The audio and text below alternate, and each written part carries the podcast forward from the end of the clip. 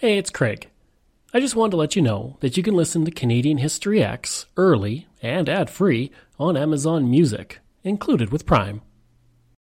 When you need mealtime inspiration, it's worth shopping Kroger, where you'll find over 30,000 mouthwatering choices that excite your inner foodie. And no matter what tasty choice you make, you'll enjoy our everyday low prices, plus extra ways to save, like digital coupons worth over $600 each week. You can also save up to $1 off per gallon at the pump with fuel points. More savings and more inspiring flavors make shopping Kroger worth it every time. Kroger, fresh for everyone. Fuel restrictions apply.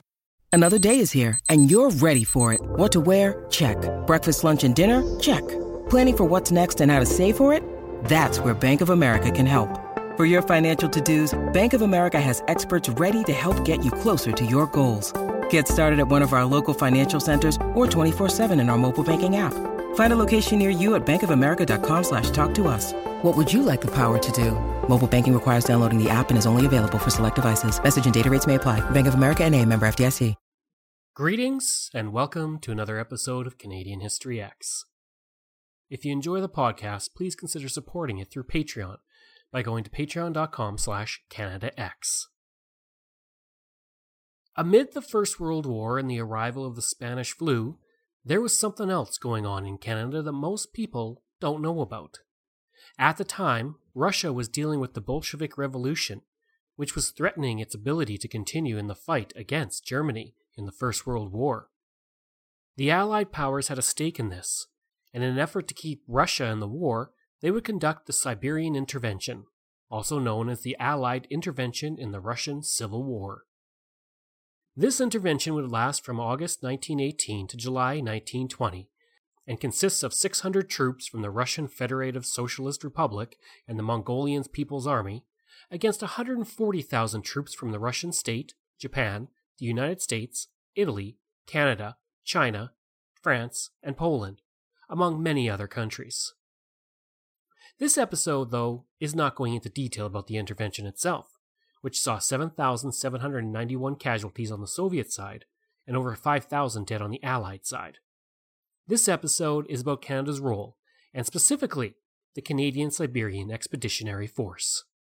Now, before I continue, I want to apologize if I get any Russian names or pronunciations wrong. The Allies were not fans of the Soviets at the time.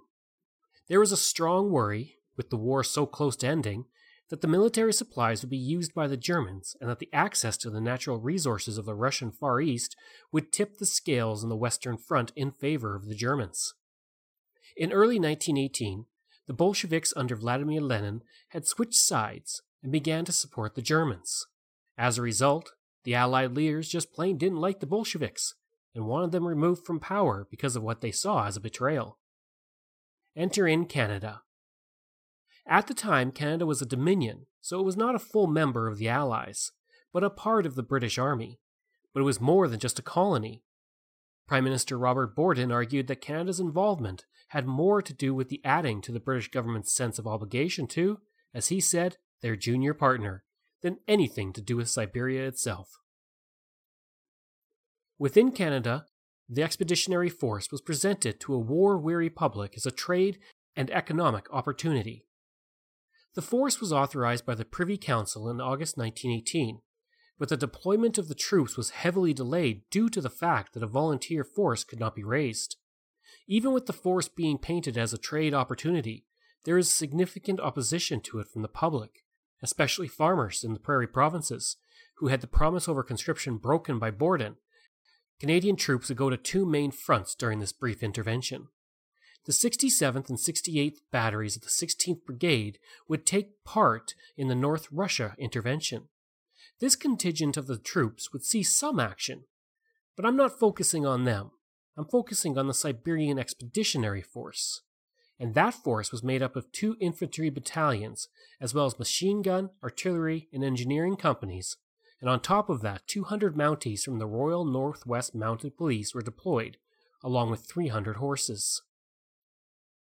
A major problem with this force, as we will see soon with an incident in Victoria, was that 2/3 of the force was made up of conscripts, and conscription was a dicey issue in Canada at the time, with the Military Service Act being passed in 1917.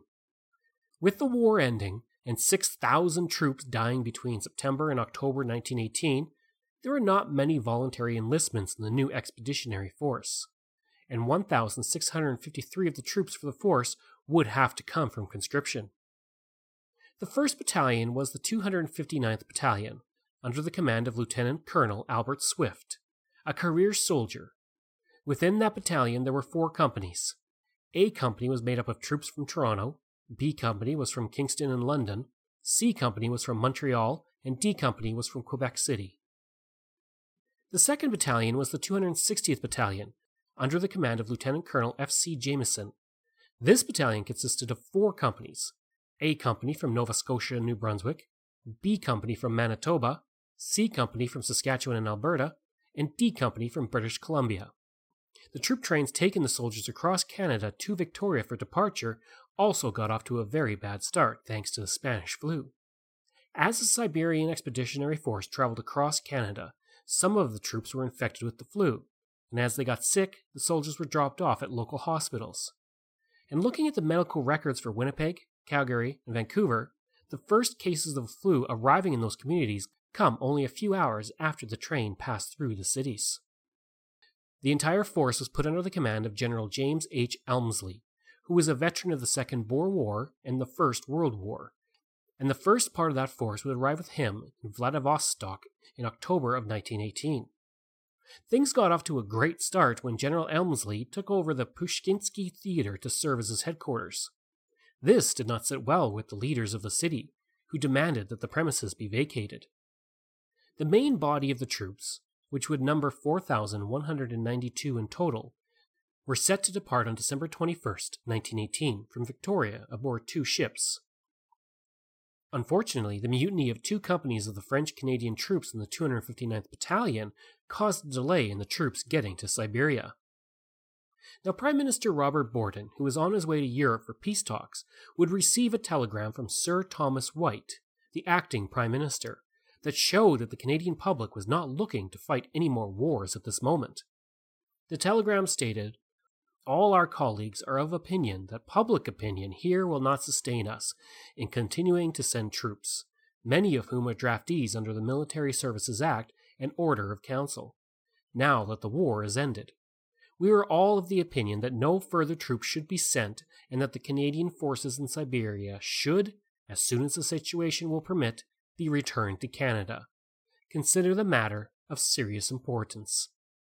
Borden decided to ignore the message. Now, going back to the mutiny, it occurred as conscripts were marching from Willow's Camp to the outer wharves of Victoria. The troops in the rear refused to halt midway through the march. Officers then fired their guns into the air to quell any sort of dissent. When this didn't work, the officers ordered the other troops, most who came from Ontario, to take off their belts and whip the mutineers back into line. The men were then pushed by bayonet towards the outer wharf, where it took 23 hours to herd the troops onto the ship. The ship would leave the next day, and a dozen men were in cells awaiting a court-martial trial. The trial would find that the men were guilty of mutiny and willful disobedience, but their sentences were commuted by General Elmsley in early April 1919, since there was a great deal of concern among officials in the Army and the government about the legality of deploying men under the Military Services Act for a mission that was barely connected to the defense of the British Empire. Both ships would sail towards Russia, overloaded and dealing with terrible weather. During one storm, a large case of ice and meat broke loose and landed on 3 soldiers, killing Private Harold Butler and injuring 2 other soldiers. Also, one woman was a part of the expedition as well. Nursing matron Grace Potter went to Vladivostok in November 1918 with her husband, Colonel Jacob Potter. She would serve at the Canadian Red Cross mission in Siberia. With the troops finally in Siberia, there would be little in the way of fighting. With no authorization to proceed up country, the men kept themselves busy with guard duty, parades, hockey, soccer, and boxing matches, along with vaudeville shows, 2 newspapers, and Russian language lessons, and some journeys into the local countryside. Private Alexander Calhoun would serve in Siberia for 6 months as a paymaster, and he described the experience as such. There, we sat on our fannies. It was all a complete farce. He would later call the entire incident the folly of Winston Churchill, thinking the Russian Revolution could be stopped. The relaxed atmosphere for the soldiers is shown in the hospital cases for the soldiers. 1/4 of all hospital cases for Canadian soldiers were related to dealing with venereal diseases. While the force of the Canadians in Siberia have fond memories of their activities in the area through sports and the friendships they made, as well as being in an exotic part of the world, they also saw horrors as the citizens dealt with the Russian Civil War that was upsetting their entire lives. Captain Eric Ellington provides an excellent look at this terrible chapter in the city's history for the Russian citizens. He says, "The Trans-Siberian Railway Station in Vladivostok was full of thousands of starving refugees. Literally starving. They had little area on the floor, and they all fled from the Bolsheviks. Well, we did what we could. We took them supplies what we could. I can always remember having a loaf of bread, and a woman came rushing up and I gave it to her, and she had the most starving-looking baby you ever saw in your life." Of the small contingents of troops who actually advanced up country in Siberia, about 100 in total, they mostly served as administrative support to the 1,500 British troops there. Others would take supplies to the Russian army, and in January 1919, Canadian command still believed that the rest of the expeditionary force would make its way up country, but this didn't happen. There would be a brief, close to combat, incident for the troops in Vladivostok. Many peasants in the area had resentment towards the Allied occupation of their city, and they would fuel a partisan insurgency nearby under the command of a farmer named Gabriela Shevchenko in the spring of 1919. That would threaten the Allied coal supply for the area. To curb this insurgency, an international force that included 200 Canadians traveled to the nearby town that had been taken over by the farmers to deal with the situation. When the Allied force marched towards the town, Shevchenko would issue a proclamation to them stating, "We demand that you evacuate our territory and go back where you came from. Just as Allied troops left Odessa and Archangel, so also you will be forced to leave Vladivostok. Until that time, we will never lay down our arms." Upon reaching the community, it was found that the partisans had fled into the hills. The men then marched back the same day and were rewarded by the Japanese commander with a lavish banquet that included 3 cases of sake, 18 bottles of whiskey, and 96 bottles of wine. By May, though, it was clear it was time to leave. The entire intervention in Siberia was brief. The old Russian government and its forces were badly led, and the Bolsheviks were able to slowly gain ground on them.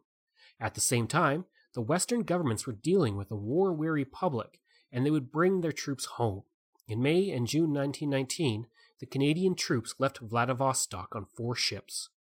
A memorial stone was put down by troops to commemorate those men who died there, including Private Edwin Stevenson, who died of smallpox a week before he was scheduled to return home. On the return home, 5 soldiers would die at sea, and upon reaching British Columbia, 2 more would die while in quarantine. In all, 13 men would be buried in Vladivostok Marine Cemetery. Of those 13 men, 5 died of pneumonia, 1 of exposure, 1 of smallpox, and the rest of various illnesses. 3 men were buried at sea, while 4 more were buried in North America. On June 10, 1919, MP Henry Ballard would speak to the House of Commons stating, "This expedition was a political error, a military mistake, and a wanton extravagance."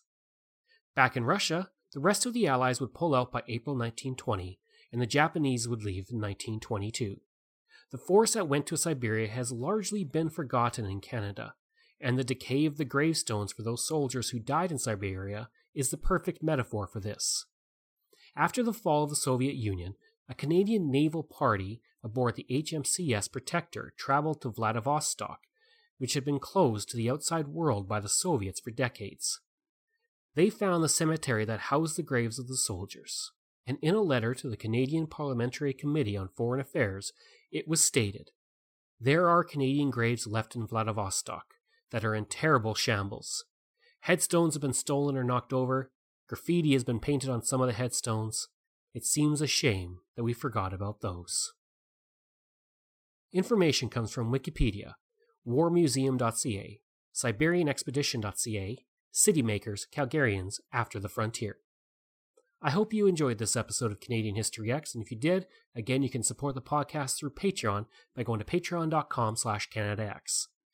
You can email me any questions you have at craig@CanadaX.com, and you can visit my website where I have hundreds of articles on Canada's history, as well as a link to my store. Just go to CanadaX.com. Thanks, and we'll see you again next time.